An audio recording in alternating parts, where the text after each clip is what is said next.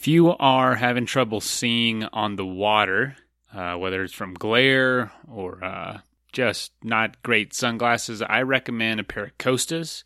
They are specifically made for the water and they help keep you out there longer. Uh, my wife does not like wearing sunglasses. Got her pair of Costas. She can't even take them off of her. She wears them all the time now. And uh, yeah, I just don't want her to go blind when she's 50. So uh, protect your eyes. Get some good sunglasses because cheap sunglasses actually don't protect your eyes that well. You need something with UV protection. And Costas do that. So go to their website, costassunglasses.com, and give them a shot. And you don't need to be out on the water all the time. You can use them anywhere the the sun is shining. And uh how's that for marketing? Oh boy. All right, anyway, check out Costas. They support the show. So, thank you to them.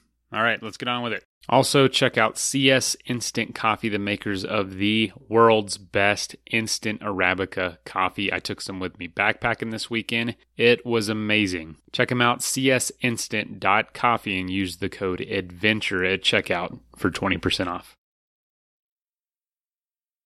I found a vulture like underneath me the other day, and I saw him circling, and I was like, woohoo! Like, and I started circling with it and it was just like there was no one in the air and i was alone just with this bird and i was following it because i was like you have more experience than me. This is the adventure sports podcast trying to help you find adventure every day in any stage of life. You're going to hear from explorers adventurers business owners and anyone living their life a little more out of the box than usual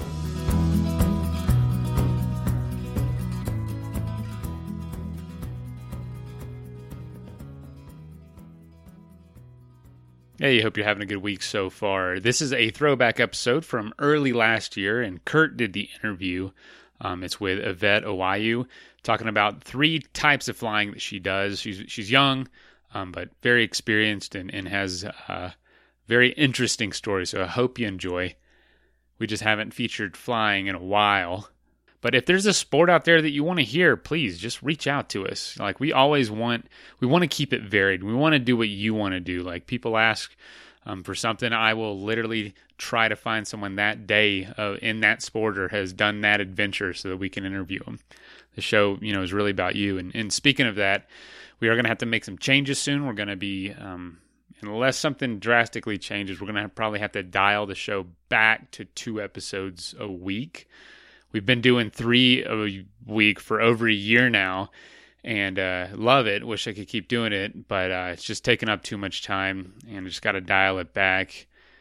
We're just going to take out the revisited episode um, instead of, but instead of having the new episode on Friday, it's going to be on Thursday again. So Monday, Thursday is a new episode each week, um, unless something big changes in the next couple weeks. So, but all right, that's what it's going to be. And uh, yeah, hope you enjoyed this episode and, and keep listening, keep supporting the show. We're growing every month, you know, nice and steady. So keep sharing it. I know these stories are, are, are meant for somebody out there. And if you're on an adventure right now, best of luck to you and uh, get in touch. We'd love to hear from you. All right, here's the interview.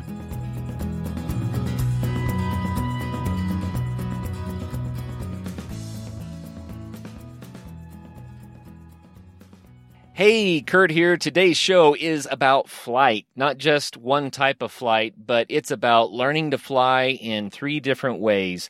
Yvette Owayu is on the horn with me, and she is down in Phoenix, near Phoenix, Glendale, Arizona. She tells me she's sitting outside like one of these sidewalk cafes, and it's sunny, and she has on a tank top, and it's really nice. So the rest of us can just start being jealous right now. But Yvette, thank you for coming on the Adventure Sports Podcast to share your love of flying today. Hello, Kurt. it's nice to be here.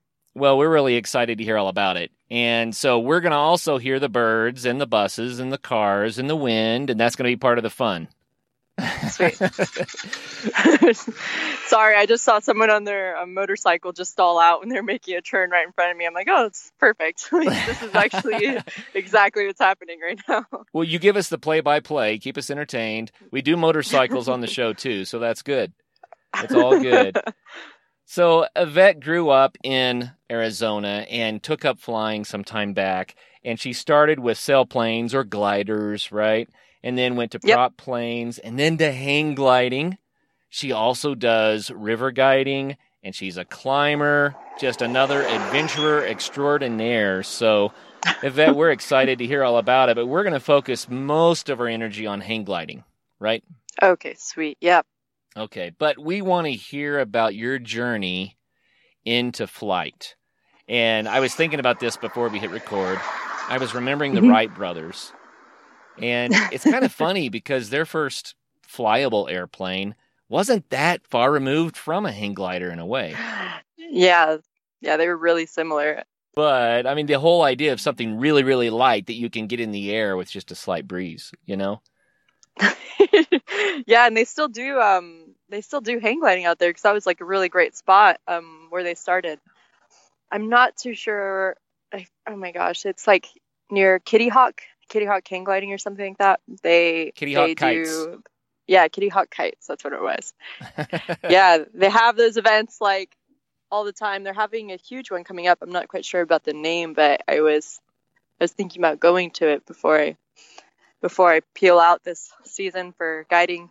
Um, but yeah, I I don't think I'm like as far like I don't think I'm like as far as advanced as those guys.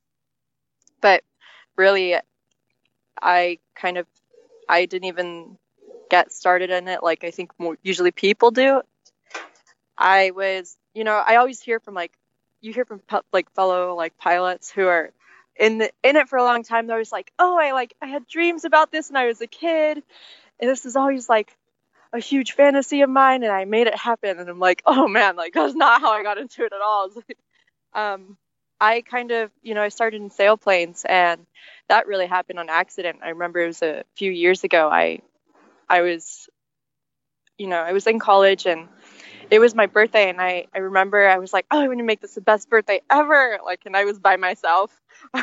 so I ended up, I was like, oh, maybe I can go on a lovely hike. So I ended up driving um, north of Phoenix and I saw this like beautiful rock formation, like out way out in the desert. And was like, oh, that's it. I'm going to that. And I had like half a tank of gas and like, I'm like getting closer and closer to the rock. And then it starts getting like, it's like the road starts turning into like a service road and it's like it's bumpy and I'm in like a small sedan and I'm like, oh gosh, I might not be able to make it. So finally comes a point where it's like only high clearance vehicles and I disappointed because I was like, oh man, I told myself it'd be an amazing birthday. I turn around and I start heading back to Phoenix. And I I pass by the sign and I'm pretty much in the middle of the desert. And it says like glider rides and there's like this like you know, it's a picture of a sailplane. I'm like, whoa, what is that? So I I turn around and I go up there and there's um who would end up being my future instructor, Gary, with North um, Northwest Sky Sports. He's there and I'm like, hi, it's my birthday. I'm here to have like a wonderful time and and he is like, oh sweet, glider rides are 150 and I was like, I don't have that much money on me so so I was like, oh, like I was like turned around walking away and he was like, well, I could just take you up and um I'll just take you up anyways. And I was like, what? Like I was so thankful, you know, no one's ever really done anything like that for me. And I was so scared. We were up there and I was like, is this worth it? Like I was like I was like, I don't know if this is the right idea. I was, I was like, I didn't even tell anyone where I was. If this thing goes down, how are they gonna find my body? and um and I ended up, you know, the ride was fun and I got down and I was leaving and he was like, Well, do you want to take lessons? And I was like, Oh wait, actually sorry, I'm getting it kind of mixed up. So I'm leaving and I already in my head I'm like, okay, I'm gonna call back tomorrow and pay him back with my credit card. And so I call him in like two days and to pay him and I pay him that difference. And then he's like, Well, do you want to take glider rides? And I'm like, I can't afford that. I'm in college. I'm like, I couldn't even afford a ride. Like, and he was like, Well, I can give you discounted lessons. And I was like, Wow. So I started going out there. And I remember I didn't tell my family about this at all. They're so conservative and like safe. I was like going out there and I went out like four times and and I was learning and I was like, wow, I really love this. I think I'm gonna stick with it. And and then I told my family, I was like, hey, I think I'm a pilot now. And they were like, what? And I was just like, yeah, like, like it's amazing. And, and, um, and you know from there i just kind of i met people and i asked around and i i wanted to find a way to make that my life so i found someone who gave me some private lessons on a prop plane and he moved back to utah because he was on his way for commercial airlines so i've been kind of just studying for my private pilot's license which i still haven't got yet because i am like i spread myself out thin over activities but so like about a year ago i I was like, I want to, you know, I want to fly and I want to find something that's like relatively cheap but different. And I found, you know, I tried to get in contact with this one guy who was offering lessons and he kept turning me down. He was like, I was like, I really want to fly with you. He was like, I'm so busy. Like, he didn't even get back to me until like a month after, and it was already getting warm here. So I knew the thermals were kicking off already. And I was like, I was like, I really want to fly. And he was just like, Oh, I'm so busy. Go to these people, Sonora, it's called Sonora Wings. And I was like, no, like, I want to go with you. You seem like older, more experienced. And he was just like, no, like, really go to these people. So I go over to Sonora Wings, which is like amazing now. Um, and I tell them, I'm like, oh, I have experience in sailplanes. So I think they assumed I like knew how to fly or something. uh, so, so we get there and I don't know, you said you haven't been on a tandem yet, but basically it's like this like huge hang glider that has um, two harnesses, you know, one below and one above, and you can both control the hang glider. So, so the student can be on top or below, but usually I put more experienced students below because you have more control of the hang glider. Um, and that was my first time out there, and I remember it was already hot because the season was ending for Sonora Wings. They leave, so they leave Arizona um, around May or June because it's just too hot, and they go back to um, Jackson and Wyoming okay. and do hang gliding. Yeah, they do hang gliding out there too. Um, and I remember it was like warm, and so that means it was like it was kind of active, so the air was really bumpy and stuff. And and they put me on bottom, so basically I'm like I'm like not that small, but I was a lot smaller than my tandem instructor. And so basically, it means you have to move your own body, the hang glider, and the weight of the other person when you're on tow. So they work by aerotow. So a small experimental, like light aircraft pulls the hang glider up. So basically, that's like a lot of force on the airplane, and you know, you have to you have to know what you're doing basically, which is not the case for me. So we get on tow, and um, and it's kind of bumpy, and I'm like, and they put me on the bottom, so I have more control, and I'm kind of frightened. I'm like, I've never done this. Like, and they're towing me up. And again, I felt that feeling. I was like, is this even worth it? Like, and, and, um, and I remember there's, there's this thing that can happen on tow. It's called a lockout. So basically the glider starts going into a turn and it's, it's like so much pressure that it's like almost impossible to correct it and get back behind the airplane. So you start turning and you know, if you're close to the ground, it could be a, a bad situation. But we were about to release, and and I remember my instructor was like, "Press the release," and I was like trying to, and like, and I was so scared because we were starting to like lock out, which I didn't know what was happening at first. I just knew the glider was starting to go like it was starting to like go sideways and I was like, "Oh my god!" Like, and I was like, I knew I had more control and I couldn't get the release, and finally, you know, we got it and everything was fine. But they were like, yeah, the season here is ending, so I don't know why you came out so late. And I was like, I, I don't know. Um, but what a wild ride! What a wild way to start. yeah, that's crazy. So we, you got to tell us the rest of the story of this first ride. I got to hear it. But I just have to say, I mean, it, it, this is like, oh, it's my birthday, and oh, I couldn't get to the rocks I wanted to get to, and oh, well, the, I don't have the money to to go up in the glider, and oh, but he's gonna let me go up for free, and oh, but I can't do lessons with these guys, and oh, but these guys, but it's, you know what I mean? It, everything was just like, it happened, right? Yeah, it was just like, it happened like for me, and I was just like, I, you know, there was opportunities, and I was like jumping on them, right when they presented themselves, you know. I think that might be key, huh? yeah, yeah. I, I like I tried to behave like that now, except sometimes you know, in reality, it's not a very good habit to have if you're like trying to be responsible. but but it's been really fun.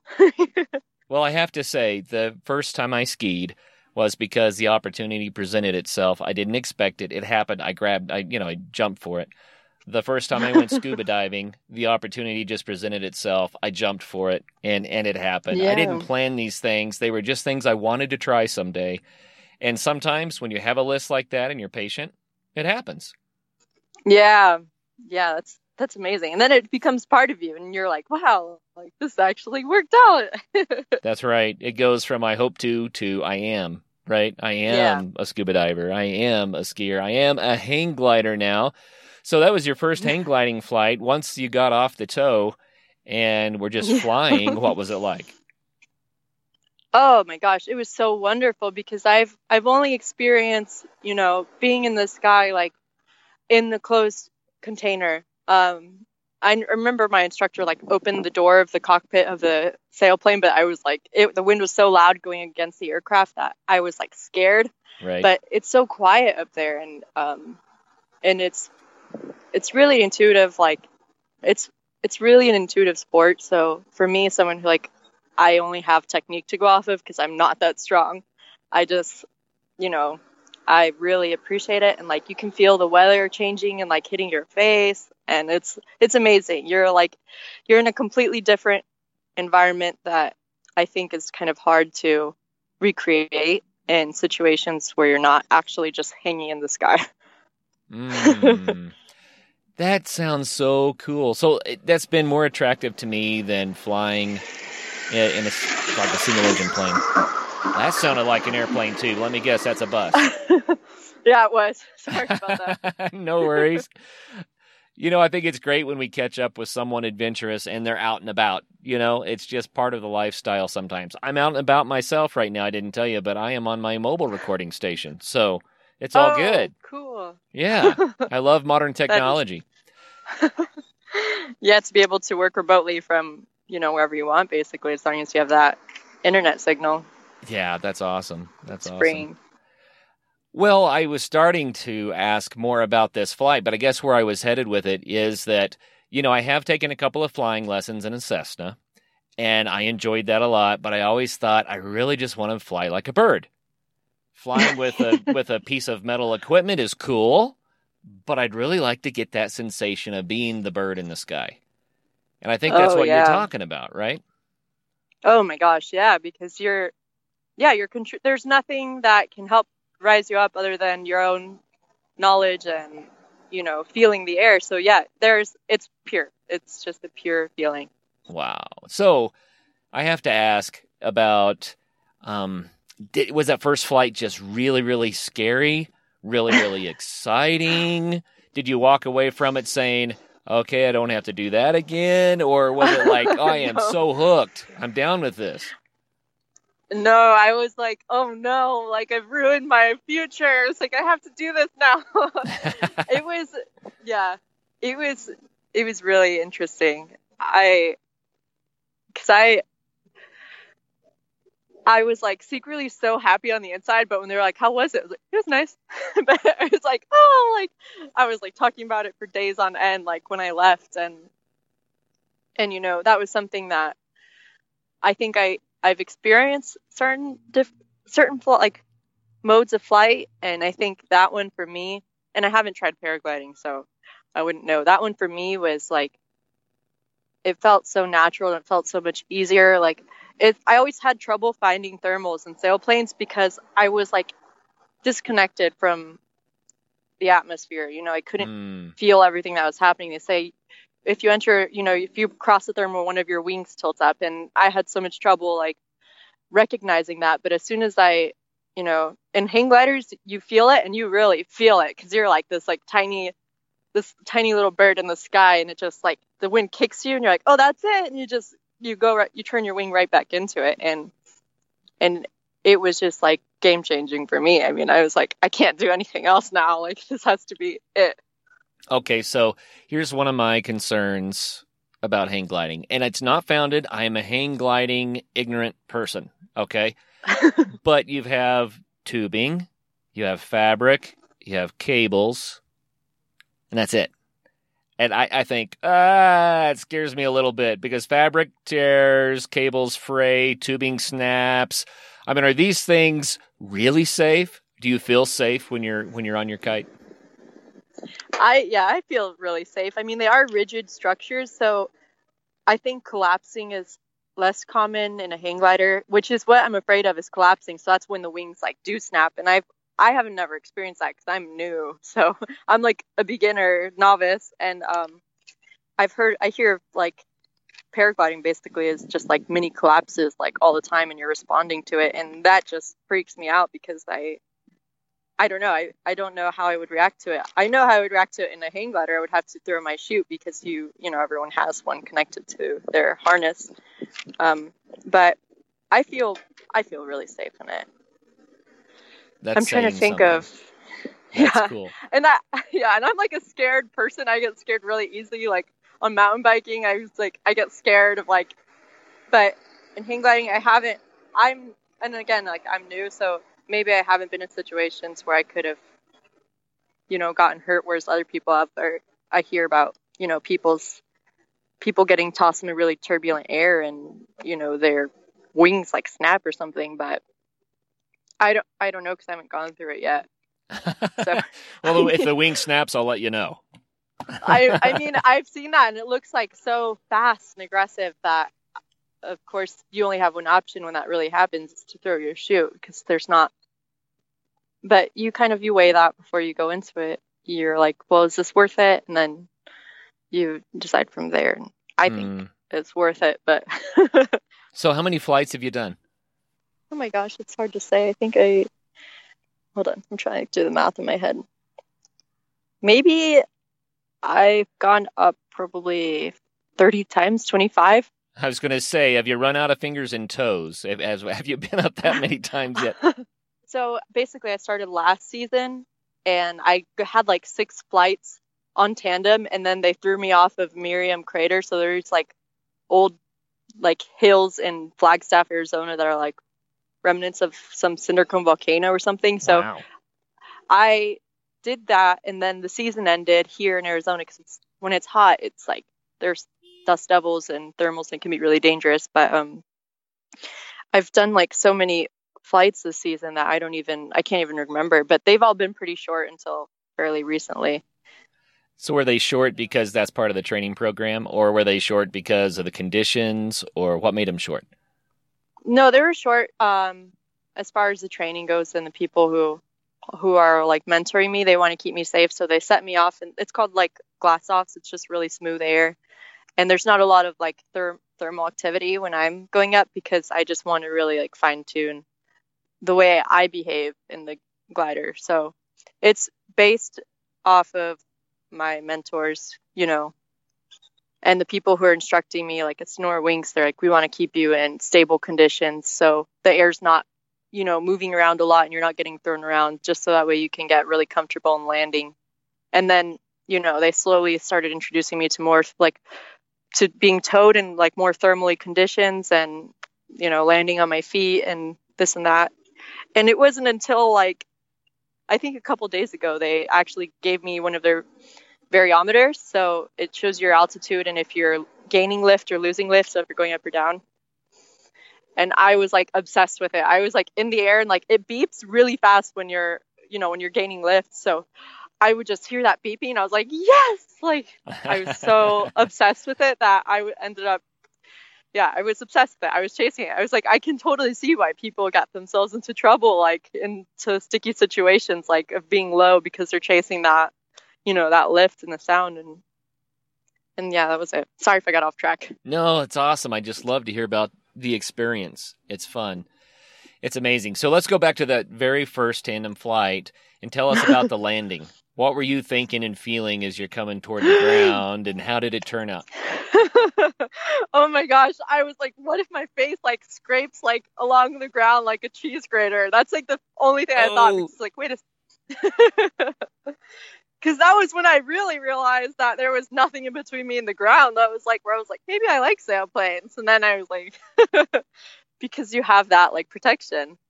Yeah, but you flare the you flare the hang glider just Oh, before yeah. you hit, and then Were you able to land on your feet? How did it turn out? No, so actually, tandem hang gliders have these two huge wheels in the front and a tail wheel, so you can base you basically land like a regular sailplane.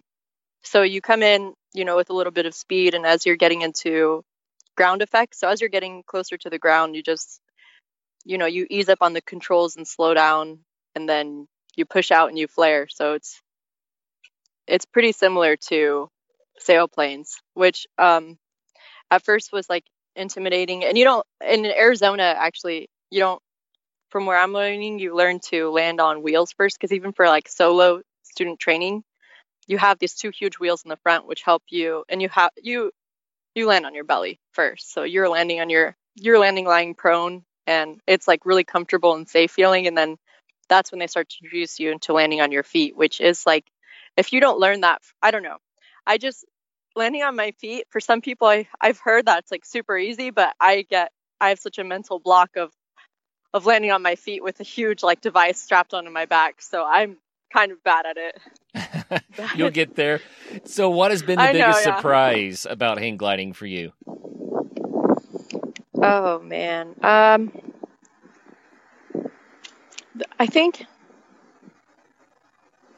the biggest surprise might be um, how confident I am in my own decision making because you get it when you're learning you have an instructor with you at all times and they're constantly reaffirming or telling you which of your choices are bad or not. So I myself am like a perfectionist and I really love to do things perfectly and right and like to the book.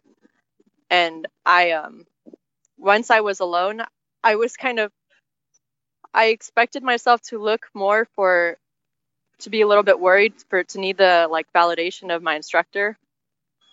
And I just didn't, you know, I was really confident in my decision making that I had when I was doing my approach and when I would hit a little bit of bumpy air. And I was really I was really happy about that.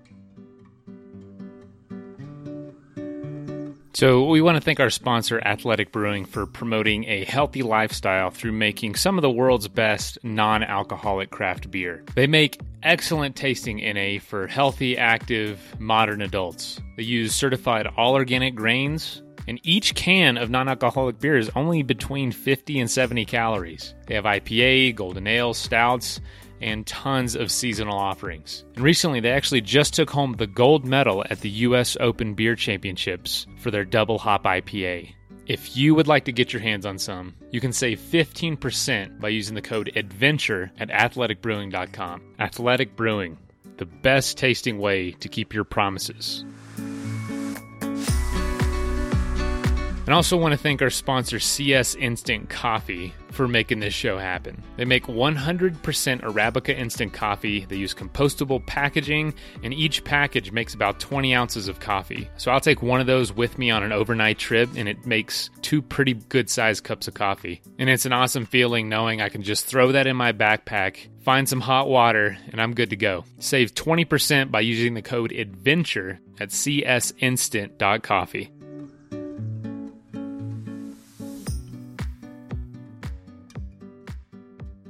Well, here's a question that just popped into my mind. When I was doing a little bit of flying in uh, planes, right? I flew a couple of Yeah. Cessnas, but then I ended up flying a kind of a a souped up Mooney.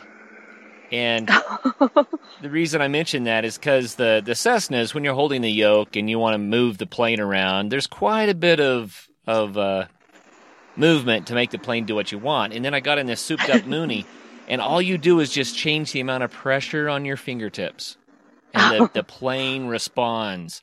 And I've always looked at a hang glider and I thought, okay, so is it like the Cessna where I'm really moving things around to get what I want, or is it more subtle? That sounded So like an I- F 16. Was that an F 16? It was a no, it was another bus. It was ah. actually a metro bus. So that was close. Tell everybody it was an F sixteen next time, okay? That you're on your you're on your hang glider right now, and one just went by, and you're caught in the jet stream, and oh man, I wish that would be so nice. yeah. So back to the question though, how Oh, yeah. how responsive are they?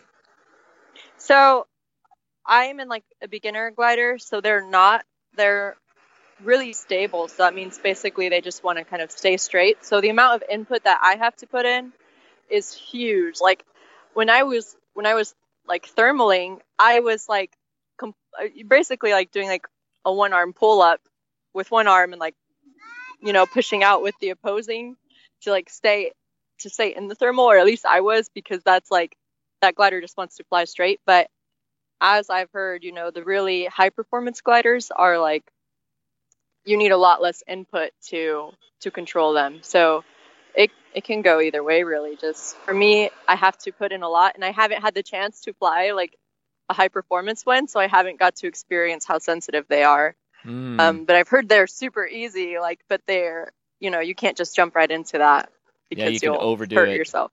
Yeah, exactly. So let's let's get a mental picture of what's going on here. You're hanging underneath the wing. You've got a triangle of bars that comes under you that you can hang on to, and as you shift the bars around, the angle of the Yep. wing is changing, but you're still kind of the center of gravity of this thing because you're hanging there, right?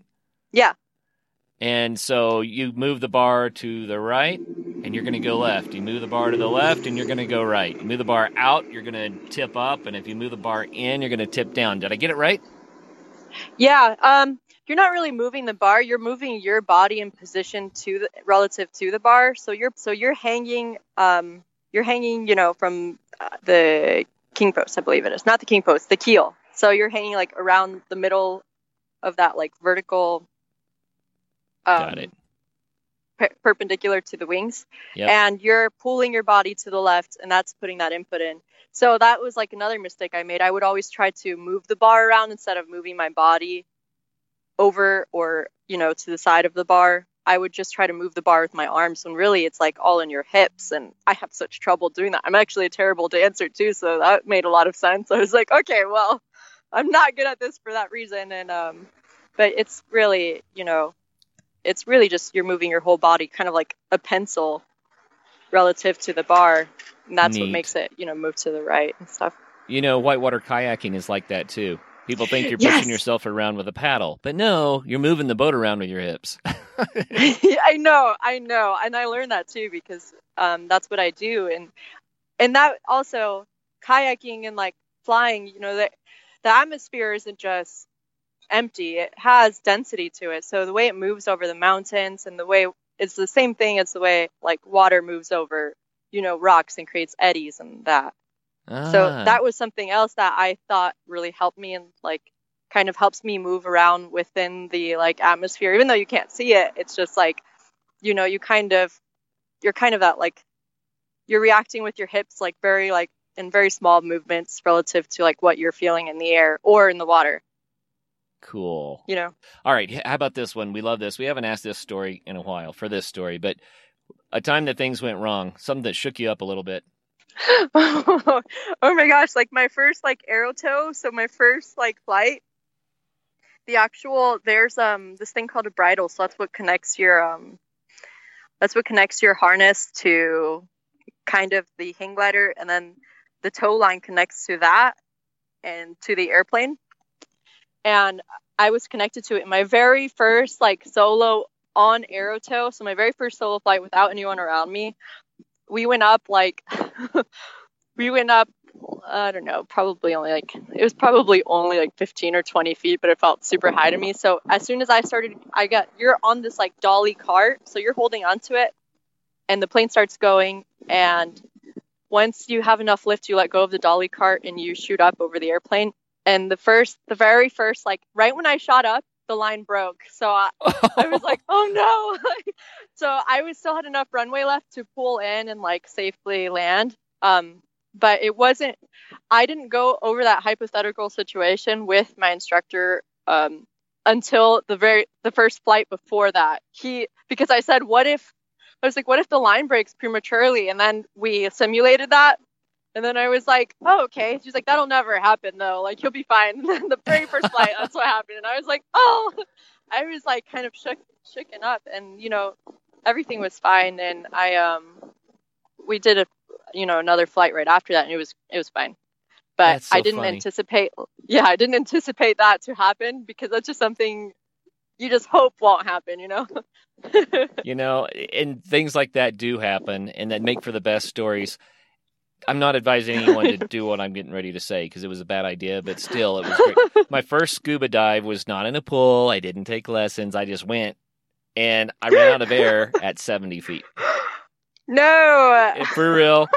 Now, and, and I, I can keep going with this. My first skydive, tandem dive, the drogue chute that holds you so you don't fall faster than a single diver, skydiver, right? The, the drogue chute got tangled in our, our warble. So it was all tangled up and it couldn't pull our main. And Oh I my just, god. every time I try something, it seems like something goes unplanned, right? Something was unplanned, but it was fine. the instructor knew what to do and he maneuvered around until he finally managed to grab something and fling it out into the air and it, and it actually did go ahead and deploy. But these things happen. And so on your first solo flight, the line breaks. I know, and that's the thing too is like everyone that will act calm and collected in front of you, and then like when it's all said and done, like a week later, they'll be like, "Oh, I was so scared." Like I was like, "Oh," I was like, "I don't trust you anymore," and you know, and even I'm sure you felt like, did you feel safe when you were skydiving?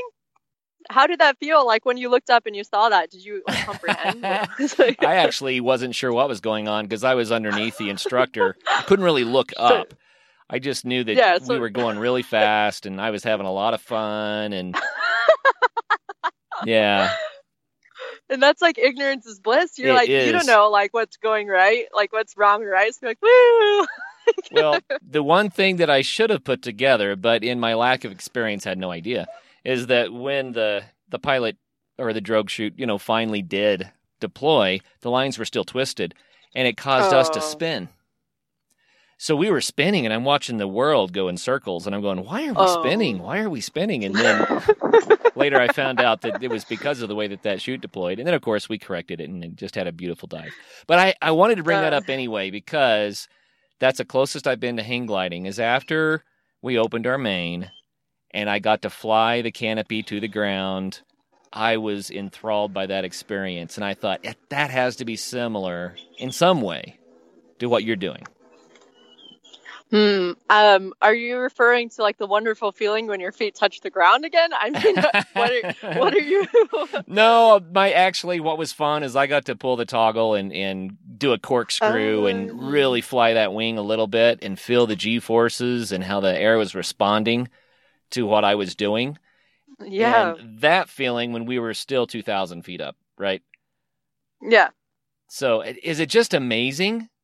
Yeah. It's it's amazing. I mean, you're because you're in control. You're. I mean, you're in control as far as you can be. So it. I know what you're feeling because I have also skydived. It was only tandem, um, which isn't. I don't know. I I I can't didn't do really anything. I was just there experiencing it, and um, but it is similar in that you know nothing else really matters.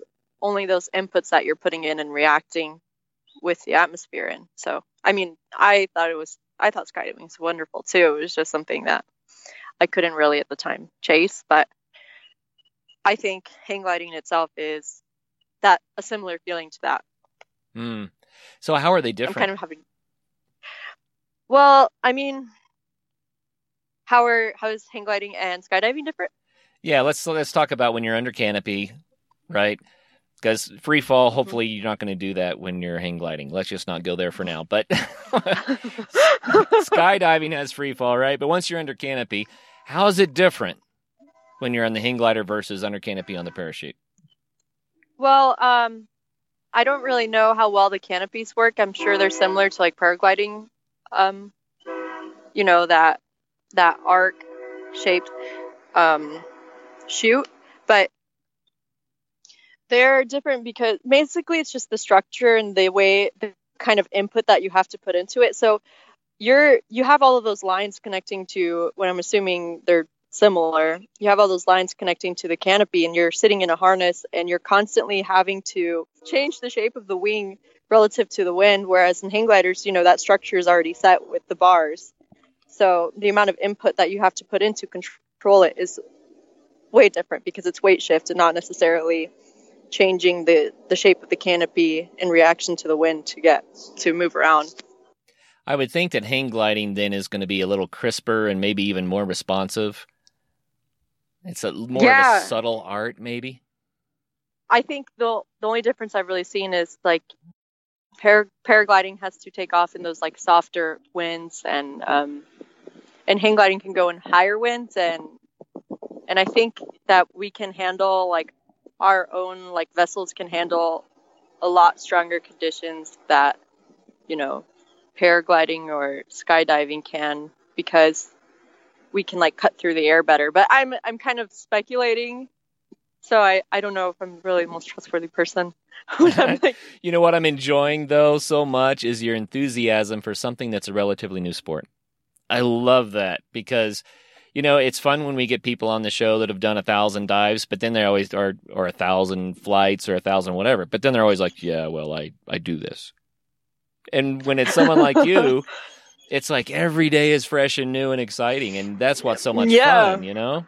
That's awesome. yeah So your dude, your Yeah. your boyfriend does both paragliding and hang gliding, right?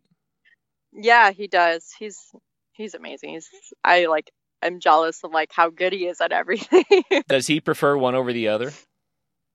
I don't, you know, I don't know. I think there's really, because I've been hearing him talk, because he's like how I am in hang gliding right now, how I'm like so excited over every day.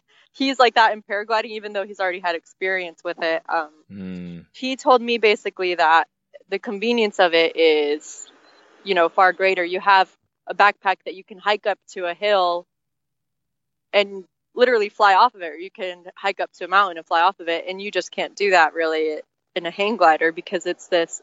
When you pack up the actual, you know, when you pack up a hang glider, it is like, it is like eight feet long and it has like a foot of a diameter. So You're not going to backpack with it, is what you're saying. You yeah you basically can't it's kind of hard to put that thing onto your shoulder and hike up the whole mountain with it. And he he was you know he talks about that all the time. He's like it was wonderful. I just walked up to this hill and and i in five minutes i was ready to go fly. And you know and that's not really something that you can say about a hang glider unless you're so experienced with it and putting it together that you can actually put it together in six minutes but that might be like a safety hazard for someone who's new like me so i wouldn't i wouldn't do that. I would put it together, and then I would double check my put it together, then I would triple check my put it together, and then I would stop and say, "Did I get that together right?" that would Yeah, be exactly yeah. Yeah and then i have people check me while i'm in it. I'm like check it one more time. And then they're about to leave. I'm like wait how are you sure you did? Like but um but yeah no it, it's just and from what i've heard from people who who do both um they're really different um different kinds of flight which i haven't been able to experience yet and i really hope to i'm really interested in paragliding but um i would rather just become like proficient at hang gliding first before i take on a new sport Mm, that's. It sounds so delightful. So, what is it really like to soar like a bird? Oh my gosh, it is so amazing.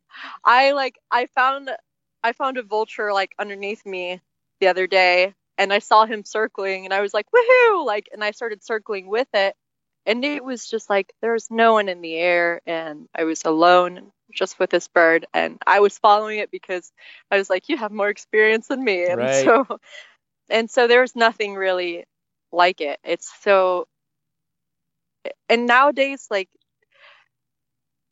I've, like everyone's outside and it's wonderful. Like I think it's great that everyone like gets out, but it's really hard to be alone in nature unless Right. you're in a place where you have to have permits and um and you rarely on ever see any other person in the sky. So it's amazing like how silent it is and and how much time you have to like really appreciate you know where you're at.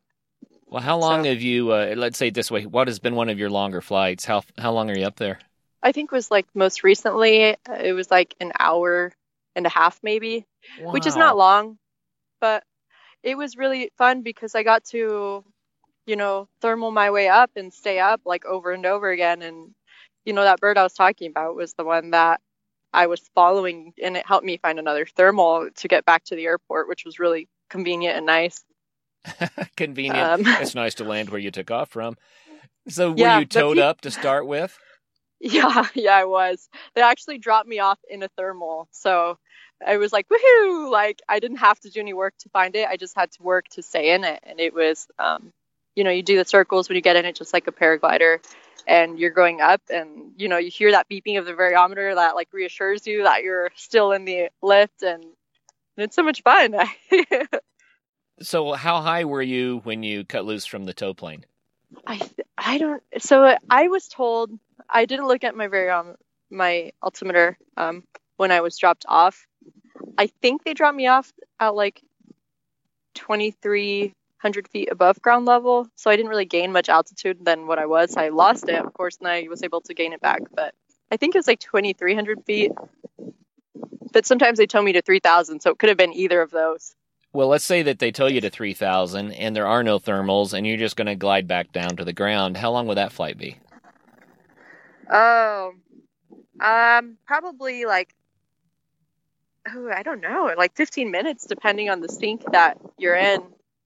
15 wow. or 30 minutes. Yeah, I, I'm like really bad to with like knowing how much time I've been up in the air because when I came down, I thought I was only up for like 30 minutes, and they're like, "You were up there for forever," and I was like, "Oh," but um, but yeah, I mean, it really depends on the amount of sink because when there's updrafts, you know, thermals, it's um, you know, it's the earth that's heating up and something kicks off. The whole atmosphere is a certain temperature. Let's just say that, for example, the atmosphere is a certain temperature, and the earth is heating up the air that's closer to the ground, and all of a sudden, um, something kicks it up, and all of that air bubbles up and just makes this this basically like funnel of right hot rising air. So what that means basically around the air around it is that the colder air is getting pushed down back to earth because yeah. something needs to replace that air that's getting pushed up. So there's like right after I got kicked out of this thermal and I was kind of far away from the airport and I was against the wind. I got kicked out of this thermal and there was this huge downdraft that was just like pushing me like 600 feet per minute down. And wow and I was losing a lot of altitude, and that was when I was like, "Oh, I've never landed in the desert before." I don't was like, and I was realizing I was like, "I'm in a headwind. I don't think I'm going to get back." So, as it's good to be in the desert because there's nothing here; it's flat. Which I was like, "Okay, that's good." I was like, "Let's just be positive." I was like, "It looks like it's pretty empty out here," and then, um, I luckily I saw that one bird that helped me get back up and get over to the airport, but so it really depends on the way the temperature, you know, the way the air is behaving. Depend depends will really change like how long you're up or or down potentially. Right. It's so fun to to think about something that we can't even see that we're trying to figure out, you know, reason out where is the lift going to be? Where's the sink going to be? Oh, there's the wind. What's it going to do to me? And to try to put that puzzle together so you can actually land close to where you took off from I mean, that, that I've always thought about that with hot air balloons. Wow, that's hard too, and they can even go up at will, right? But I don't yeah, know. I, it's got to be crazy. I don't know. I've never been in a hot air balloon, but I mean, I don't think I. I mean, that was my really first introduction introduction to like a physical, a visual representation of hot air rising. So, I think, I mean, it's it's like it's a mystery each time you're in it you never know where it's going to be or you can assume based on other people's you know knowledge of that location there's going to be there's usually hot air rising here and and um, sometimes there's rotor there's like turbulent air behind this building if you get closer to the ground. So it's it's just a trick and i i don't have a lot of experience so i have to go off of the really experienced people and and i'm just kind of looking forward to putting myself in those situations where I'm a little bit more uncomfortable with the kind of air I'm around just because you can't see it, but you know based on other people's experience that it's going to be rough and you're going to have to really be on top of the inputs that you're putting in to the glider. Wow, but how much fun is it to be at the stage where you're learning those things, right? It's, it's so exciting. Yeah, it's great. Yeah. it's great. It's nice to be good at things too, but I I really appreciate learning like a new skill every time I go out there, getting to hone an old skill and get better, you know, at things. That's that's a lot of fun. Well, man. So I, I know that our listeners must have a thousand questions I have not asked yet, but here's one: How expensive is it, really? Oh, um, it's it's really not that expensive to get into. So to start, I believe the basic lesson package is like around 700 bucks for like seven or 10 flights. So if you're thinking about instruction and flying an aircraft, you know, it's like 100 bucks a lesson. And from there, I'm not quite sure, but I do know that you can get like a really good glider for like two grand and they can last you for like ever.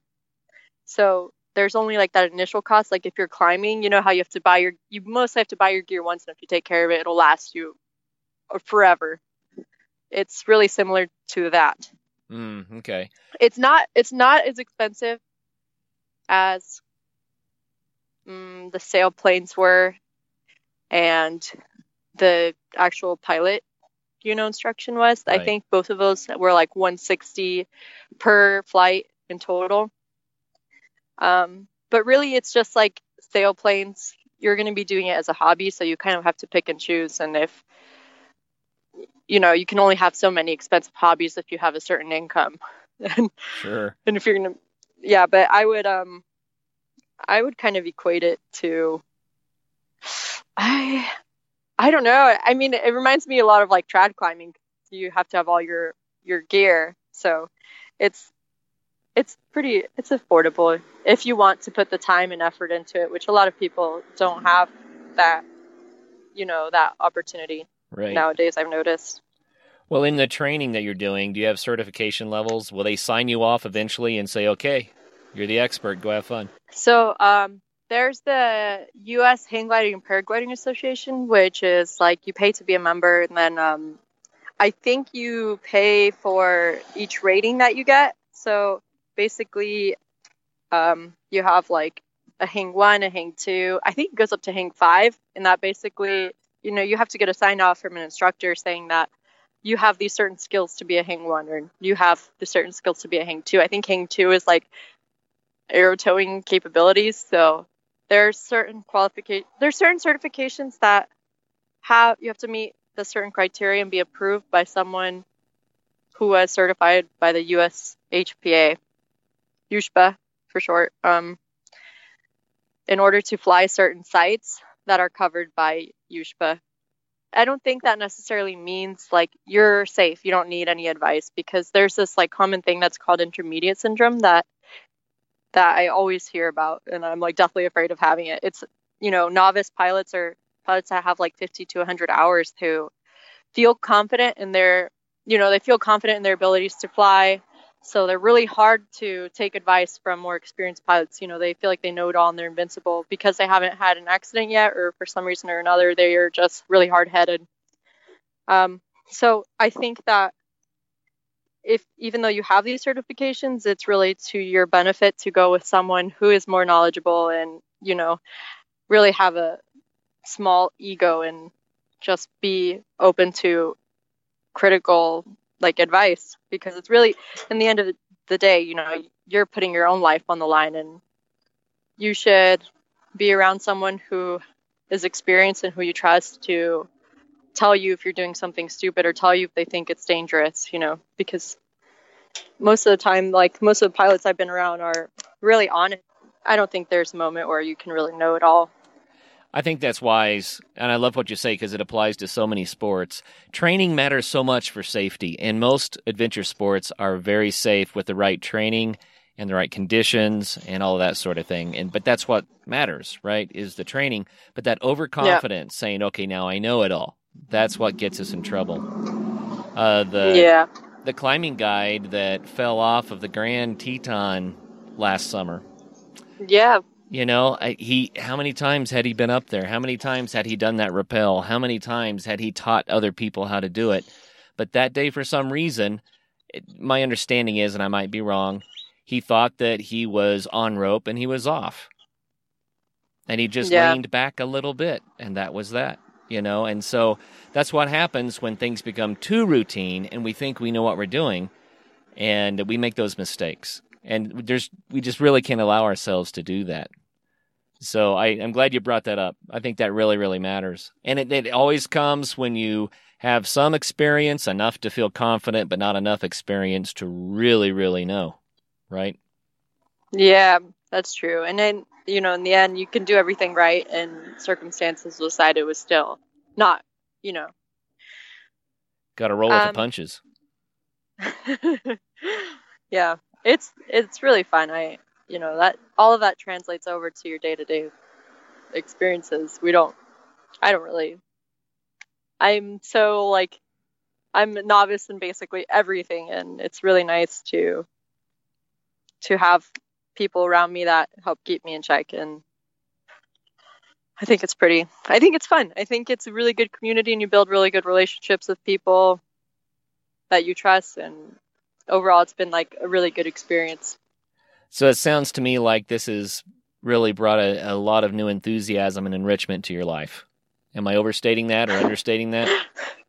no, no, you're right. You're right. There's it overall I'm happy when I'm on the ground. I'm like totally thankful to be here. I'm like, yes, like this means I did something right. Nice. but uh, but yeah, I do. I do appreciate all the time I have, and you know, ha- any sport I do, when I come back from it like unscathed or in one piece, I I'm really thankful. So it sounds to me like, in your experience anyway, adventure sports have uh, really contributed a lot to your joy and happiness. Oh yeah. Do you think other people should take up sports? What would be your advice?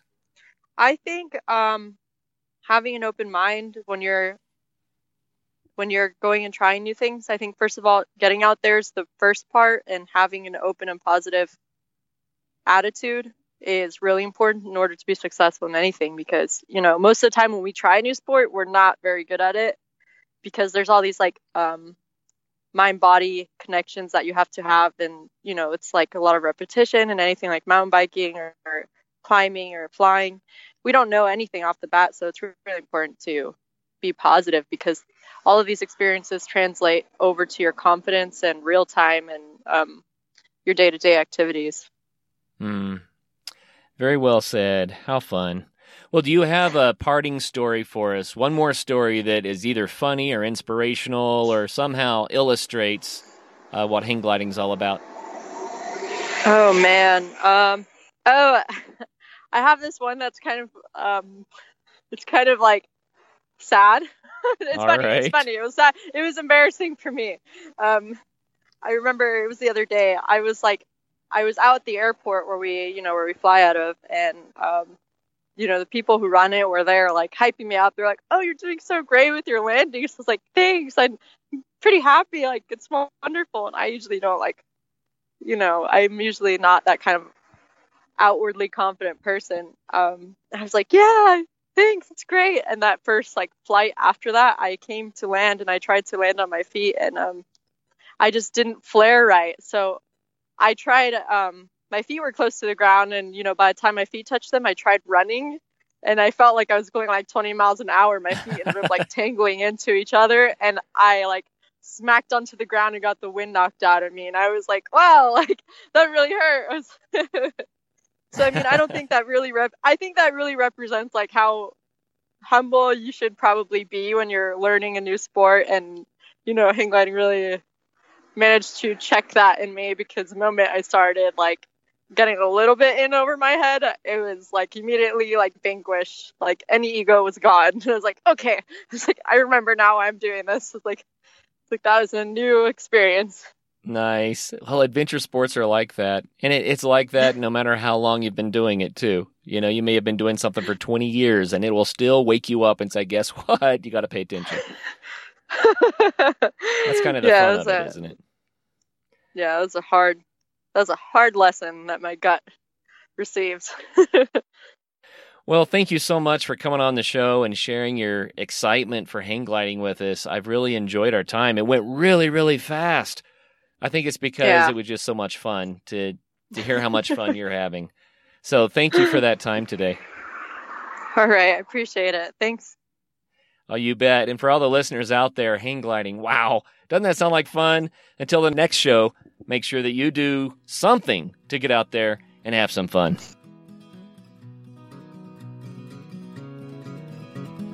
Well, first of all, thank you so much for listening to this episode. It really means the world to us that you want to spend your time with us. If you'd like to help us further, please just leave us a review on iTunes, share us on social media, tell your friends about us.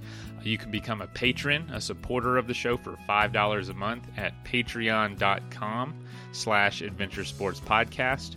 And if you know somebody that would make a good guest, reach out. We're always looking for good adventure and outdoor stories. And lastly, thank you to our sponsors, whose messages follow right now. Athletic Brewing makes the best non alcoholic craft beer. Go to their website at athleticbrewing.com and use the code in our show notes to save 15% on your first order. After all this adventure talk, if you're needing some gear yourself, but you need some advice before buying, go to backpacktribe.com where you can ask questions to the owners who have experience with all the gear, as well as all of it for sale right there on their website.